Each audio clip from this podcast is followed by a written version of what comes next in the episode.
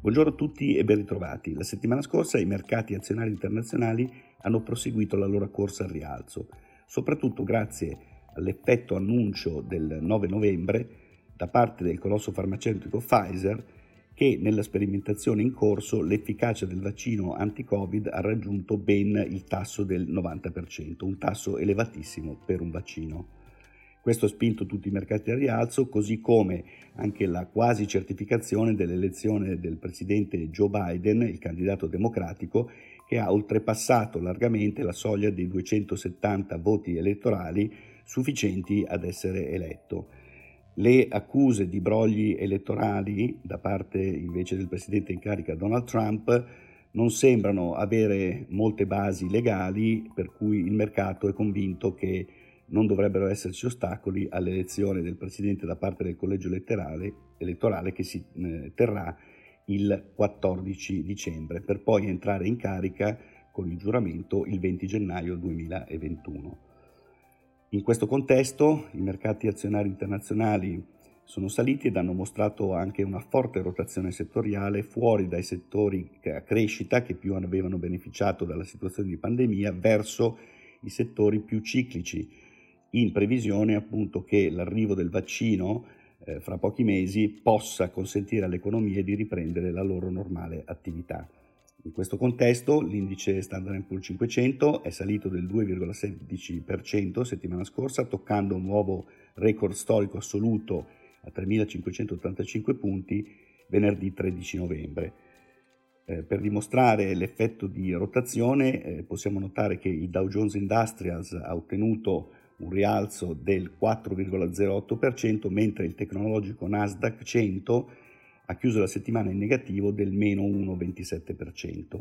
Molto bene anche gli indici europei, proprio sull'onda dell'entusiasmo per l'annuncio sul vaccino, con l'Eurostox 50 dell'area euro a più 7,12%, il nostro FTSE MIB a più 6,21%. Bene anche il Giappone, dove l'indice Nikkei 225 è salito del 4,36%, mentre meno brillanti si sono rivelati i paesi emergenti, con l'indice MSCI Emerging in progresso di solo l'1%, frenato dalla Cina che ha chiuso la settimana lievemente in negativo. Per quanto riguarda i mercati obbligazionari governativi internazionali, rendimenti in generale rialzo sulle curve principali, con il rendimento del decennale eh, americano in rialzo di 8 punti base al 0,90% e quello del corrispondente Bund tedesco in rialzo di 7 punti base a meno 0,55%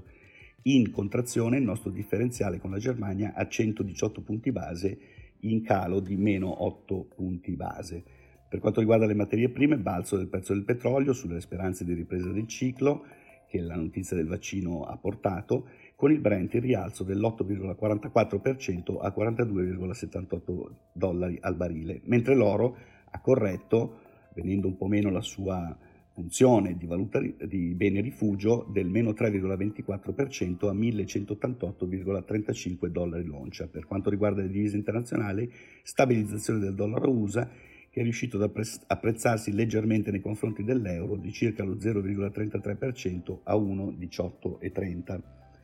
Conclusione, la settimana prossima l'attenzione degli investitori sarà focalizzata sulle trimestrali delle società della grande distribuzione negli Stati Uniti per verificare l'impatto della pandemia sulle vendite al dettaglio e sulla riunione della BCE di giovedì 18, che però non essendo una riunione di politica monetaria non dovrebbe portare annunci particolari, annunci che sono invece attesi per il prossimo Consiglio direttivo della BCE del 10 dicembre,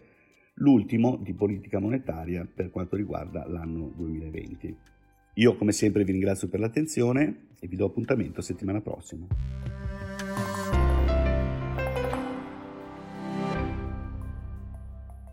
Presente registrazione audio ha finalità meramente informative. Le informazioni in essa contenute non rappresentano un'offerta di acquisto o vendita di prodotti finanziari, una raccomandazione di investimento e non sono da intendere come ricerca in materia di investimenti o analisi finanziaria. Le opinioni espresse riflettono il giudizio di Amundi al momento della loro diffusione e sono suscettibili di variazioni in qualunque momento, senza che da ciò derivi un obbligo di comunicazione in capo ad Amundi. Non si garantisce l'idoneità a qualsiasi scopo di investimento delle informazioni fornite, le quali non devono essere utilizzate come unica base per assumere decisioni di investimento. Eventuali dati riferiti a performance passate non sono un indicatore attendibile di performance attuali o future. Investire comporta un sostanziale grado di rischio. L'investitore, prima di qualunque investimento, è tenuto a prendere attenta visione della documentazione relativa allo strumento finanziario oggetto dell'operazione, la cui sussistenza